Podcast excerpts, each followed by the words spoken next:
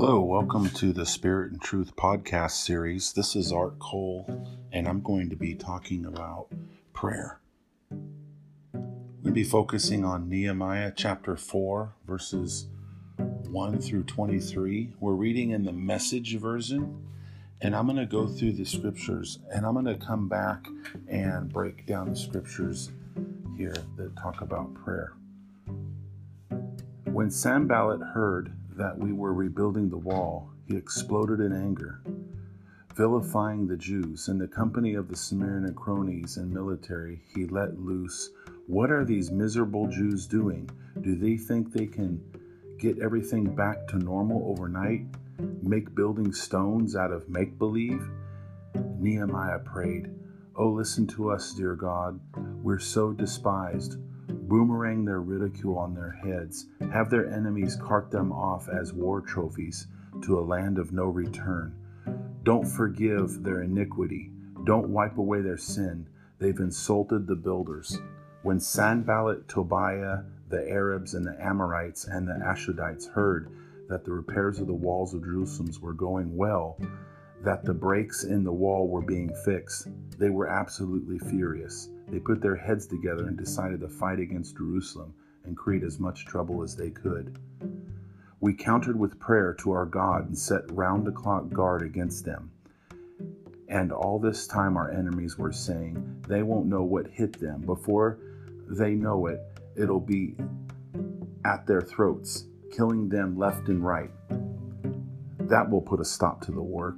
The Jews were their neighbors, kept reporting, they have surrounded us. They are going to attack. If we heard it once, we've heard it 10 times.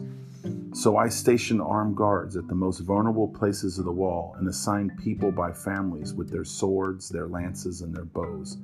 After looking over things, I stood up and spoke to the nobles, the officials, and everyone else. Don't be afraid of them. Put your minds on the master great and awesome, and then fight for your brothers, your sons, your daughters, your wives, and your homes. Our enemies learned that we knew all about their plan and that God had frustrated it, and we went back to the wall and went to work. From then on, half of my young men worked while the other half stood guard with lances, shields, bows, and mail armor. Military officers served as backup for everyone in Judah who was at work rebuilding the wall. The common laborers held a tool in one hand and a spear in the other. Each of the builders had swords strapped to their sides as they worked. I kept the trumpeter at my side to sound the alert. Then I spoke to the nobles and the officials and everyone else. There is a lot of work going on. We are spread out along the wall, separated from one another. When you hear the trumpet call, join us there. Our God will fight for us. At his side, Tobiah the Ammonite jumped in and said, That's right. What do they think they are building? Why, if a fox climbed on that wall, it would fall to pieces under his weight. We kept at it, repairing and rebuilding the wall. The whole wall was soon joined together and halfway to its intended height because the people had a heart for the work. But soon word was going around Judah the builders are pooped, the rubbish piles up, and we're over our heads. We can't build this wall. And so we kept working from first light until the stars came out, half of us holding lances. I also instructed the people, each person and his helper, to stay inside Jerusalem, guards by night, workmen by day. We all slept in our clothes, I, my brothers, my workmen, and the guards backing me up. And each one kept his spear in his hand, even when getting water. That was all the passages from Nehemiah 4 1 through 23. The message version really gives uh, a lot of detail, a lot of passion, and a lot of heart. And now I want to give you some words concerning this passage. Prayer is a wall. Prayer builds people up. Prayer is for me. Prayer is for us. The church is bound. The church is secured.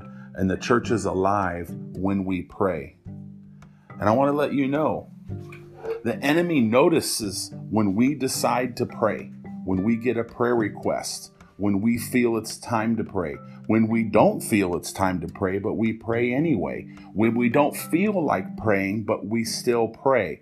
Anytime we pray, whether it's something that is coming easy to us or something that is going to require work, effort, and time, the enemy will notice your prayers every single time you pray. Do not be surprised when the enemy starts to ridicule, starts to point fingers, and starts to bring opposition your way. I love what Nehemiah did. Every time there was opposition, he says, We countered with prayer. We countered with prayer to our God, and we set round the clock guard against them. Prayer is warfare. The, Nehemiah said this So I stationed armed guards at the most vulnerable places of the wall, and I assigned people by families. I want to let you know the most vulnerable thing at any time since the creation of the church has been not only the church, but has been families. I want to let you know, even in the most vulnerable places within the church and the most vulnerable places within our families, we are to set armed guards. And armed guards is the is prayer.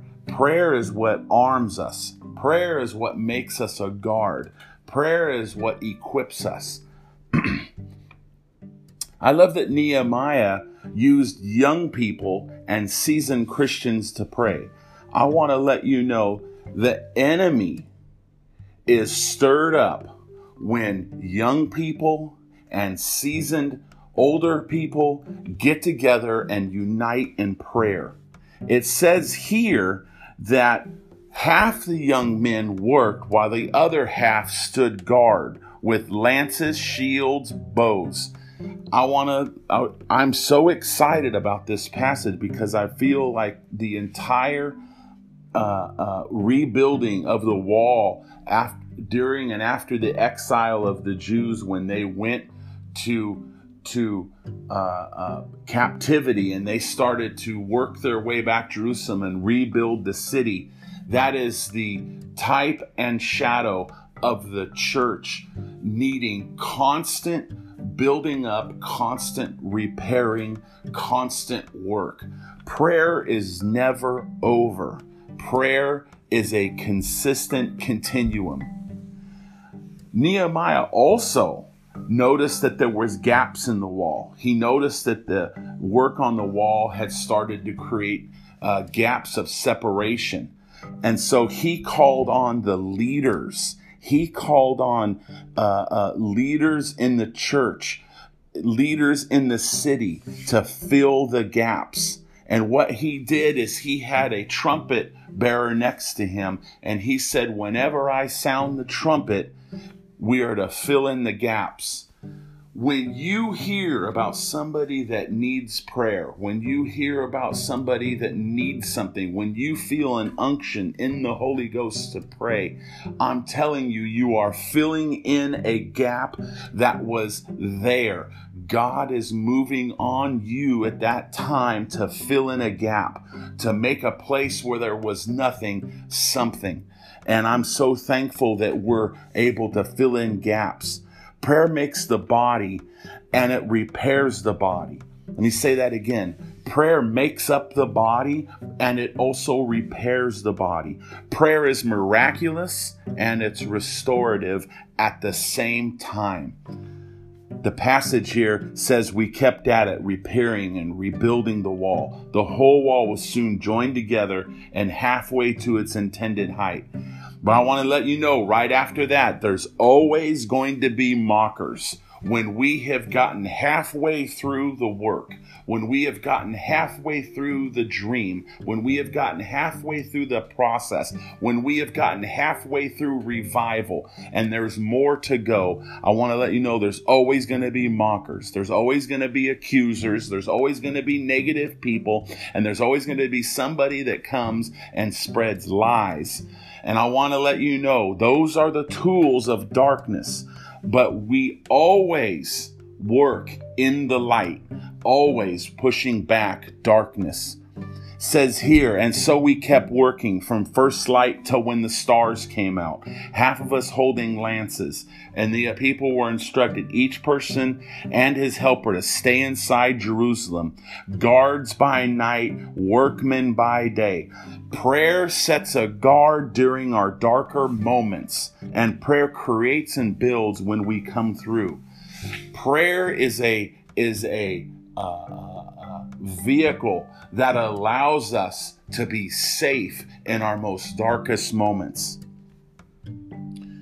Prayer sets a guard during these times, and we keep working. We work all night long, we work throughout the day. And I want to sum up all this with some inspirational words I feel I got from God. Prayer holds another up when they're falling.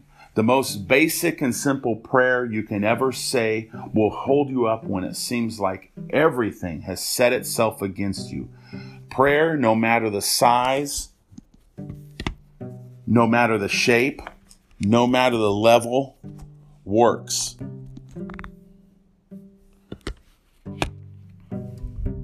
And it not only works, it is the best weapon, it is the best tool, it is the best and most available anything that you will ever use. Prayer has no boundaries, it has no user manual, and it has no limit, and it cannot and will not be overcome. When we pray in Jesus' name, pleading the blood of the Lord Jesus Christ, we have tapped into the very essence and unfiltered power of God. Prayer gives the sick and weak the legs to stand up in the Spirit and command angels, healing, revival, and victory to come. Prayer allows us to work undercover, hidden by the very light of God, and become agents of change. Prayer has never left the situation the same. Yes, prayer is work, yet the work of prayer is always worth the effort and the time. I leave these thoughts with you Please yourselves read Nehemiah chapter 4, verses 1 through 23. Read it in the message, read it in King James and NIV, whatever version, and let it sink into you and realize what Nehemiah was doing and encouraging the church to do is pray, is pray and build the church. I God, God bless you in Jesus' name. And I pray the power and the peace of God upon you and healing in your families and blessings in your life. Amen.